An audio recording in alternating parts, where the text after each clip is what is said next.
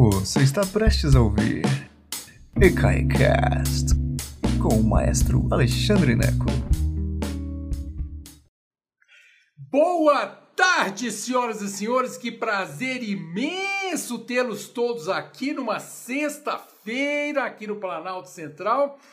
E sexta-feira é dia de O Maestro Explica Grandes Obras. É uma série que o pessoal gosta bastante. Dá uma olhadinha em toda a série, assiste a série toda. Assiste todos os vídeos do canal, nós estamos com mais de 250 vídeos gratuitos aqui no canal. Explore-os, tá bom? É um prazer imenso fazer isso aqui para vocês. E muita gente me escrevendo, dizendo que está curtindo a quarentena, curtindo os vídeos durante, o, durante a quarentena, assistindo, casalzinho, marido e mulher assistindo junto. Olha que beleza, gente. Então, assim, muito obrigado pelo apoio todo, muito obrigado por tudo. E lembrando, lá vai, não, lá vou eu pedir dinheiro. Lembrando que todos os vídeos do canal são gratuitos porque o ECAI tem vários sócios que mantiveram os pagamentos durante a quarentena e também é, muita gente doando. Doa, gente, 5 reais, 10 reais, o que for que você puder. Se não puder doar nada, não doa nada. Eu não quero que você fique pobre. Mas se puder colaborar, é muito legal, porque esse vídeo, esse canal só é mantido, só é possível de ser mantido por causa das doações, ok? É, Para quem conhece o ECAI aqui em Brasília, ontem mesmo eu fui lá no, no, no na salinha, né? Na nossa, na, no nosso auditório. Eis que há uma infiltração nova, que beleza! Então, to, toda essa tudo que vocês é, é doam tudo é, é, é usado para manutenção do espaço e tal, essa coisa toda. É muito, é uma luta intensa a cultura neste país. E eu tenho muito orgulho de dizer que nunca dependi de governo algum. O governo deve apoiar as artes, é papel do governo. Mas eu não quero depender, porque eu não quero explicar para ninguém o que é que está acontecendo, não é verdade? Então disso eu não posso ser acusado. Muito bem, vamos começar essa aula de uma vez. Niccolò Paganini. O sujeito porreta esse tal desse Paganini, doido de pedra. Eu, assim, existem certas, algumas figuras da história da música que eu me identifico muito. Infelizmente não pelo talento, mas pela maluquice. E Paganini é um desses. Doido igual a mim. Gente, pense num homem doido. Ele nasceu em 1782, 1782, portanto ele nasceu no período clássico de Mozart e tal, essa coisa toda, ok? Mas ele é um, um representante do período romântico. Foi um dos primeiros grandes compositores do período romântico. Ele morreu em 1840, o ano em que nasceu Tchaikovsky. Olha que interessante essas, essas conexões, né? Então, Paganini, 1782, 1840, ele nasceu na República de Gênova, na Itália. Ah, lembra que a Itália não era um, um, país unificado em 1872, quando ele nasceu. E então ele nasceu na República de Gênova, uma república, olha que coisa interessante. Tinha a República de Gênova, a República de Veneza, né, o reino das, das duas Sicílias lá embaixo. Muito interessante isso, viu? Então depois você dá uma, uma estudada nisso que vale a pena.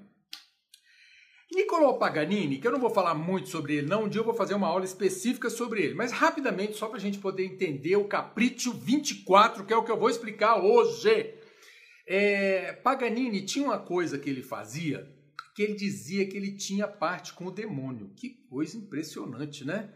Ele. É, isso é uma coisa típica do período romântico, onde os compositores vão fazer o que estiver ao alcance deles para vender mais ingresso. Até o período clássico, até o período clássico de Mozart, Haydn, Salieri, quem sustentava os músicos eram as cortes e a igreja. Como aconteceu a Revolução Francesa em 1789, a partir do século XIX, as cortes não têm mais tanta grana ou não têm cabeça, né? E a igreja também vai perdendo o poder gradativamente. Mas então, assim, quem começa a pagar ah, pelas composições somos nós, classe média, o que a burguesia europeia começa a pagar pelas composições através de ingressos. É a primeira vez que ingressos são vendidos para grandes teatros e tal. E Paganini é um desses. Ele cria essa persona em volta dele para poder vender ingresso. Então tinha, para quem, para quem viu a ilustração desta palestra, tem um capeta tocando violino no pé da cama do Paganini lá. Então ele fazia essa, ele dizia isso, ele dizia, ah, eu sou macomunado com o homem, com o capeta. Ele não tinha medo de ser macomunado com o capeta, ele tinha medo de ficar pobre. O que infelizmente acabou acontecendo, porque ele, ele não era bom com dinheiro, não. Paganini, até dono de cassino ele foi. Ê, tome doido, meu Deus do céu. Eu não tenho cassino, mas eu tenho o ECAI, com infiltração. Ê, nós. Muito bem. Então tá bom. A peça da, sobre a qual nós vamos falar hoje é um capricho, ok? O capricho. E o que, que é um capricho exatamente? Na verdade, não é nada, ok? É, o período romântico inventa esses, esses termos meio doidos para poder, de novo, vender ingresso. Então, por exemplo, quando você ouvir falar uma rapsódia, uma é uma, eu sempre gosto de brincar com isso, a grande fantasia triunfal sobre o hino nacional brasileiro, do Gottschalk. Isso é um título romântico, essa coisa assim, sabe, Rapsódia Húngara do Liszt, são títulos românticos, né? Porque eles, eles não trazem informação sobre a forma da composição, mas eles trazem, eles trazem um título engraçado, plumoso, que a plateia, eu e você, vamos querer ficar curioso. Assim, o que é isso? Esse negócio de rapsódia, que interessante, né? Então o Capriccio é um desses. Noturno, né, do Chopin. O que é o um noturno? Não tem, não tem uma forma o noturno. Mas, evidentemente, quando você fala noturno, você pensa numa coisa mais. É, como é que fala? Mais introspectiva, mais doce, né? Então é, é só isso mesmo, assim, não dá para dizer. O noturno tem, né? Não tem uma forma fixa, ok? E o capricho é um desses. Assim, é só uma é só uma, um título para você fazer. O que é o capricho exatamente? Ah, oivalos! Oivalos, esses caprichos. E os caprichos, na verdade, são é, estudos. Ok? Estudos. O que é um estudo? Um estudo, e aí, aí, não, é uma, aí não é a invenção do, do período romântico. O estudo vem desde sempre. Sempre eu não sei, mas não sei quando nasceram os estudos. Mas os estudos são peças escritas, peças musicais escritas para é, para exercitar algum aspecto técnico. Então, um estudo para violino, ela, ele pode é, pode estar tá querendo melhorar o, a velocidade do, do, do intérprete, pode querer melhorar a maneira como ele segura o arco. Um estudo para piano pode ser um estudo para piano visando mais a mão esquerda do que a mão direita, para ele aprender destreza na mão esquerda, ou pode ser acordes na mão direita, sei lá. Mas assim, um estudo geralmente é uma é uma uma maneira de se tratar de problemas técnicos que alunos possam ter. Só que no período romântico, os estudos passaram a ser. É, o, compositor não escrevia simplesmente para resolver um aspecto técnico, ele escrevia para resolver um aspecto técnico e mostrar né, fogos de artifício e tal. Então, é, Chopin, por exemplo, tem o estudo das teclas negras, em que Chopin usa só as teclas pretas do piano, mas é um, nossa, é um espetáculo, é maravilhoso. São peças tão lindas que viraram peças de concerto, ok? Esses caprichos do Paganini são 24 estudos e ele e realmente são estudos que se tornaram peças de concerto. São 24. Cada um deles trata de uma, um aspecto técnico diferente. Hoje nós vamos falar apenas do último, o 24 estudo, ok? E daqui a pouco eu falo sobre ele. Antes disso eu tenho, deixa eu ver aqui, deixa eu ver. Esses estudos a série de caprichos, o Paganini dedicou aos artistas. Olha que beleza. Então, em vez de dedicar especificamente para alguém, a Mademoiselle, a Condessa, não sei qual, ele dedicou aos artistas, o que é muito maravilhoso. Só que Paganini é esperto. Fez tanto sucesso, esse negócio fez tanto sucesso, que ele começou a fazer anotações para uma futura edição possível, quando ele fosse reimprimir os estudos, porque eles fizeram muito sucesso. Lembra que o pessoal comprava para estudar em casa, ninguém conseguia tocar. mas ele imprimia para vender. E aí ele começou a dedicar cada um dos estudos para um músico famoso dessa época. Então ele dedicou a vários violinistas, vários pianistas, e um deles, o número 7, ele dedicou a Liszt. Franz Liszt. Daqui a pouco a gente vai ver por que foi importante isso. Mas, de qualquer jeito, assim, é, isso nunca acabou, a edição não foi impressa, né? Essa edição ele morreu antes. Mas o que é curioso é que ele dedicou o 24 uh, uh, Capriccio, que é exatamente o que nós vamos falar hoje, o Capriccio número 24, ele dedicou a si próprio. É uma coisa que eu faria, é uma brincadeira que eu faria. Por isso que eu falo que ele era doido, gente. Maluco, de pedra. E ele dedicou, então, a ele próprio. Só que ele diz assim, dedi dedicado dedicado a Paganini, lamentavelmente já enterrado. Ele é ótimo, gente, realmente divertidíssimo. Muito bem, o que mais que eu tenho aqui? Sim, então, os, os caprichos são estudos, a gente vai falar sobre o número 24, o capricho número 24, e eu tenho aqui a partitura. Olha que beleza, olha que bom professor. Essa aqui é a partitura do estudo número 24. São três páginas, que eu imprimi uma cópia, né?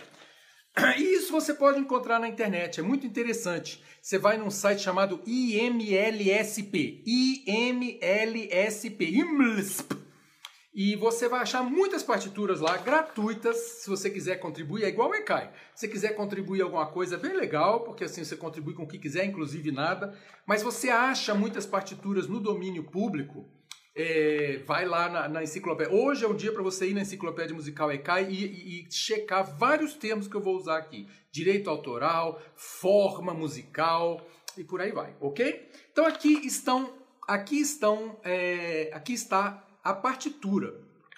E olha que interessante. Deixa eu ver aqui que eu fiz algumas anotações. Sim.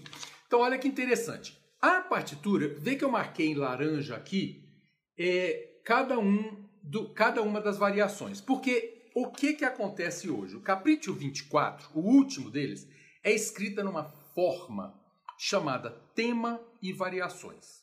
Para entender o que eu acabei de falar, essa frase, vou repetir. O Capriccio 24 é escrito numa forma chamada tema e variações. Para entender essa frase que eu acabei de falar, você tem que saber o que é forma musical e o que é tema e variações. Eu vou explicar rapidamente mas vai lá na enciclopédia ECAI que tem explicação mais detalhada, ok?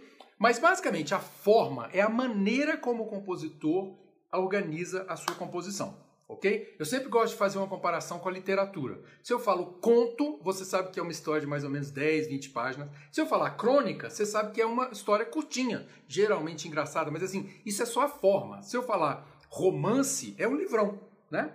Então, forma não identifica o conteúdo, mas identifica a maneira como o compositor organizou. Então, a forma que nós temos aqui na música é tema e variações. O que é tema e variações? Eu adoro usar o exemplo do Atirei o Pau no Gato. Então, vamos lá. Meu tema é esse aqui. Ah, tirei o pau no gato, tô, mas o gato tô, não morreu, eu, eu, dona Chica, admirou, cê, do berro, do berro que o gato deu. Esse é o meu tema ok? Agora eu vou fazer a primeira variação. Ah, tirei o pau no gato, to, to, to, mas o gato to, to, to, não morreu, reu, reu, reu, reu. Dona Chica, admirou, sim, sim, do berro, do berro que o gato deu. Foi uma variação. O que, que eu fiz? Eu peguei o atirei o gato, e eu modifiquei o Atirei o Pau no Gato. Por que, que eu escolhi o Atirei o Pau no Gato? Porque todo mundo nesse canal sabe o que é isso. Você conhece essa melodia, você cresceu com essa melodia dentro da cabeça, ok? Então eu fiz uma variação. Segunda variação. Atirei o pau no gato, mas o gato não morreu, riu, riu, Dona Chica.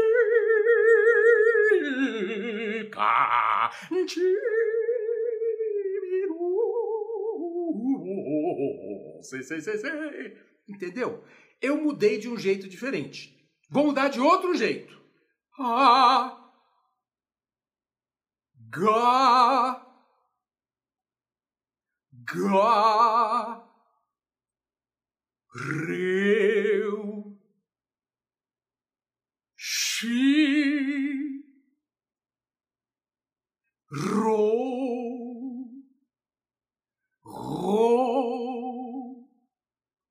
Deu. Miau. Vocês que conhecem o Atirei o Pau no Gato sabem o que foi que eu fiz nessa terceira avaliação, não é verdade? Eu tirei várias sílabas, né? Depois você assiste esse negócio de novo, vai subir para o YouTube. Então, assim, eu tirei várias sílabas. Quem conhece bem o Atirei o Pau no Gato sabe exatamente o que eu, o que eu fiz. Quem não conhece bem o Atirei o Pau no Gato fala assim, uai, essa variação não tem nada a ver. E, eu, e é por isso que eu estou brincando com essa história do Atirei o Pau no Gato. Por quê?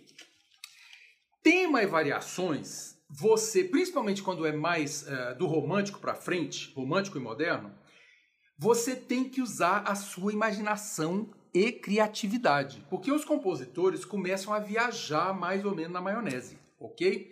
Eles não simplesmente fazem uma variação simples, eles vão viajando tanto que você já não reconhece mais o tema. Por exemplo, atirei o pau no gato, eu poderia fazer uma variação extrema, assim, ó.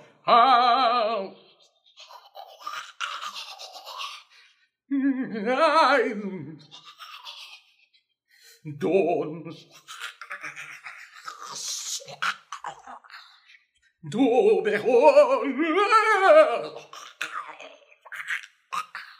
Miau. É uma variação completamente louca. Não tem nem pé nem cabeça. Mas eu faço o que eu quiser. Nós estamos aqui no século XXI. Eu, eu digo simplesmente que uma variação. Eu posso até fazer uma variação silenciosa, como John Cage né, compositor, fez um negócio lá que ele compôs uma música que era silêncio. Então vou fazer a avaliação número 7 do, do, do Atirei para o Gato. Ó.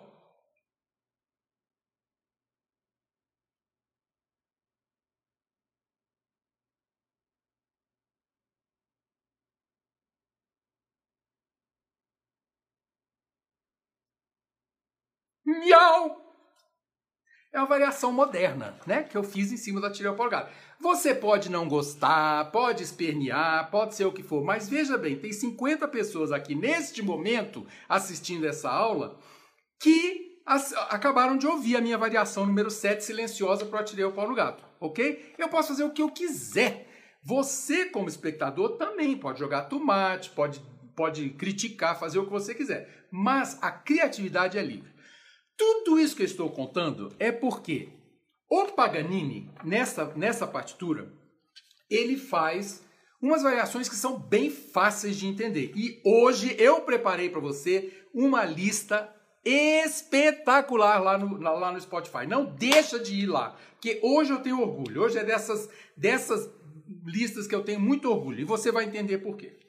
Daqui a pouco eu explico. Mas, ó, o Paganini começa com o tema. Olha como é simples, são duas linhas só. Eu vou cantar o tema para vocês. Não posso tocar, né, por causa de direito autoral. Mas o tema é o seguinte: pam parabarabaram, parabarabaram, parabarabaram, pam parabarabaram, parabarabaram, parabarabaram, wam parabarabaram, parabarabaram, parabarabaram, parabarabaram, parabarabaram, parabarabaram, parabarabaram, wam. Isso é no violino que ele toca, né? Porque ele era violinista. Mas eu não posso tocar violino, não consigo tocar e também não posso tocar gravação, porque senão a live cai. Então, esse é o tema. Aí é só isso, só isso. E uma das razões porque o tema deu certo, porque essa peça deu certo e ficou tão famosa, é porque é simples. Você conseguir escrever alguma coisa que seja incrível e ao mesmo tempo simples, esse é o pulo do gato. Esse é o pulo do gato. Bolero de Ravel né? Aquela coisa é um tema tão simples de repetido 17 vezes. Para, acabou, rapaz. Aquilo é gênio, é genial. Aliás, não, não deixe de assistir a palestra sobre o bolero de Ravel. Então, o tema, de novo. Pam, parabarabaram, parabarabaram, parabarabará, repete. Tam, parabarabaram, parabarabaram, parabarabará, wa. Wam, parabarabaram, parabarabaram, parabarabaram, parabarabaram, parabarabaram, parabarabaram, parabarabaram, wam. Primeira variação.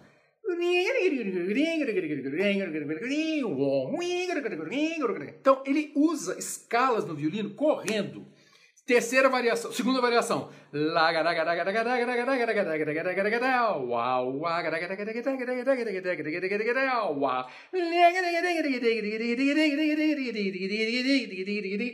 Você reconhece bem a música, mas ele está ligeiramente diferente. A terceira variação ele começa a viajar na maionese.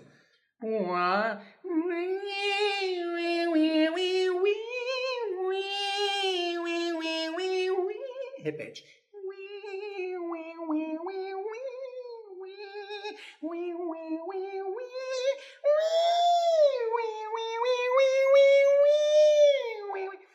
fala assim, pô, mas o cara tá viajando demais, é, não é a música original. É. Lembra que eu fiz a brincadeira do Atirei o Pau no Gato? Esta é a aula. É para você entender o que é tema e variação de acho, tá bom? Ele faz, então, 11 variações no total. Cada uma das variações é uma coisa diferente. A variação é, 9, por exemplo, é pizzicato.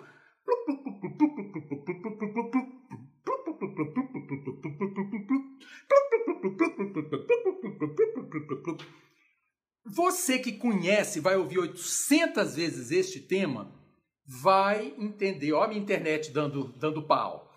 Você que vai é, é, ouvir esse tema muito, você vai reconhecer as variações. Eu prometo para você, ok? E no final, ele termina, depois da décima primeira variação, depois da onzima, ele tem uma coda. O que, que é uma coda? É um, em italiano, coda significa rabo, ok? Rabicho, cauda. Então, para não, porque senão ele ia ficar nesse negócio para sempre. Então ele coloca uma coda, um rabicho, uma cauda, para terminar. E você vai ouvir. Ele faz simplesmente uns arpejos, arpeja que sobe.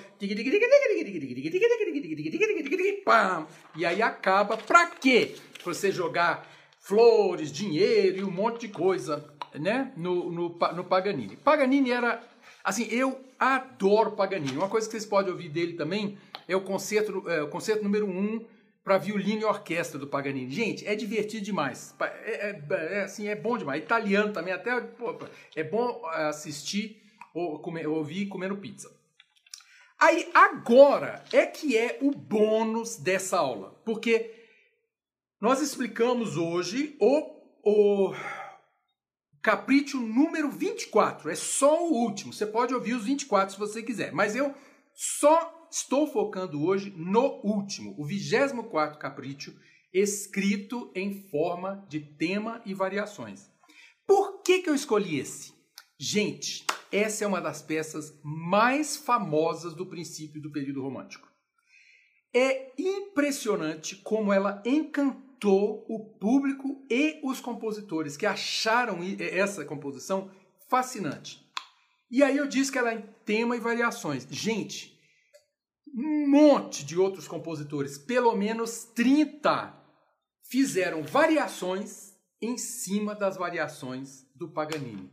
E essa é que é a lista que eu preparei para você lá no Spotify. Por isso que eu sou gênio e você é maravilhoso, maravilhosa de estar tá aqui com a gente. Então, eu separei para você, além do da composição original do, do Capricho número 24, que está lá, eu separei quatro outros compositores que fizeram variações fantásticas em cima. Se você procurar, você acha muito mais. Mas eu separei minhas quatro favoritas. Primeiro, uh, ele. Bom, só para só a gente situar no tempo, o Paganini escreveu é, as variações entre 1802 e 1817. Levou esse tempo todo aí, 15 anos, para ele lançar todas as variações, porque ele não lançou tudo de uma vez. Lançou 8, depois mais 8, depois mais 16, é isso? Dá, não, dá 32. Então ele lançou 6, depois mais 6, depois mais 12. que eram 24, né? Então é isso, mas ele levou 15 anos para lançar todas, para imprimir tudo, ok? Finalmente foi, eles foram impressos em 1820, ok? Aí, Franz Liszt, pianista húngaro, o Liszt era uma espécie assim de Elvis Presley do começo do período romântico também. Então assim, do começo o Liszt viveu bastante, então ele é assim bem bem característico do período romântico. O Liszt era mesmo tipo de Elvis Presley, porque a mulherada arrancava a roupa dele. Era assim impressionante. O Liszt, ó, vou te contar. Vou fazer uma aula sobre ele. Mas o Paganini lança os caprichos dele em 1820. Em 51, o Liszt lança variações sobre um tema de Paganini que ele chamou de Étude d'exécution transcendante, estudos de execução transcendental. Lembra que eu expliquei que no período romântico você inventa uns nomes lindos para ficar chique? É o caso do Liszt, estudos de execução transcendental. São seis estudos e o sexto estudo é são as variações do Liszt sobre as variações do Paganini. Paganini escreveu para o violino, Liszt escreveu para o piano. Então, ouve lá as variações do Liszt. Muito legal. Mas, É, as minhas favoritas, e aí eu vou puxar a brasa para minha sardinha, é o Brahms. Porque Johannes Brahms, compositor alemão, é, ele é muito sério. O Brahms é muito sério. O Requiem do Brahms, por exemplo, é uma das peças mais lindas, mas é escuro. E Brahms achou essa história do Paganini o máximo. E ele fez é, é, varia várias variações, tanto 13 minutos de variação, variações em cima do Paganini, e ele gostou tanto que ele fez uma segunda variação sobre as variações do Paganini. Então você vai ver duas faixas do Brahms na minha, na minha lista, e é por causa disso. Ele desenvolveu o tema e ele ficou tão satisfeito, ficou tão feliz, assim, gente, eu vou continuar essa brincadeira, adorei essa brincadeira. Então a gente chama de Variações sobre o tema de Paganini, do Brahms, livro 1, e Variações sobre o tema de Paganini, do Brahms, livro 2. Ouça as duas. É impressionante. E as últimas, a última variação de cada livro do Brahms, você não acredita. É assim, ele parece, só falta botar o pé no piano e assim destruir o piano. Maravilhoso, gente. É bonito demais. E a diversão é você, audiófilo, você descobrir onde começa e termina a variação porque ele, a, a, variação é muito simples. O tema, todos eles, todos os compositores começam é, com a exposição do tema do Paganini. Então, tanto Liszt quanto Brahms fazem para o piano. A terceira variação é, foi do Rachmaninoff, compositor russo que escreveu essa variação já em 1934. E ele viaja tanto na maionese, ele faz o. É, é, é para piano e orquestra. Ele faz variações para piano e orquestra. Gente, ouve isso, por favor, não deixa de ouvir, não. É, ele começa, é curioso, porque como está no século XX já, então ele, ele, ele pode fazer alguma, algumas maluquices. Então ele começa, por exemplo, em vez de começar pelo tema, ele começa pela primeira variação, depois ele apresenta o tema. Então quando começar a ouvir, você vai fazer, uai, tá meio esquisito esse negócio aqui mas ele imediatamente depois apresenta a, a, a, o, o, tema. Pam, e ele começa a viajar e devagar. São 20 minutos de variações. É impressionante. E usa a orquestra. Aí tô vendo aqui, já tem gente que sabe. Quando ele chega na 18 variação, ele chega, ele chega no seguinte. Lembra que o tema é pam, esse é o tema. A 18ª variação, ele vai viajando, viajando, viajando, ele chega em na na na na na na na na na na ra ra ra ra ra la ra ra di la ra ra ra ra la ri ra e por aí vai. Que para minha geração ficou famoso como a trilha sonora do filme Em Algum Lugar do Passado, Somewhere in Time, com o Christopher Reeve, o eterno super-homem. E é um filme lindo de morrer, você abre o berreiro e tal. Então, esse, essa variação, a 18ª variação, é do Rachmaninoff. E é uma variação sobre esse tema do Paganini. Olha que coisa doida, gente. Que coisa mais doida. Oiva lá, oiva lá um asterisco sobre essas variações do Rachmaninoff, ele cita também o Dies Irae. O Dies Irae, as, se você quiser ouvir um pouquinho mais sobre o Dies Irae, ouve a minha palestra sobre a Sinfonia Fantástica do Berlioz. O Dies Irae é um canto gregoriano Dies Irae, Dies Ila.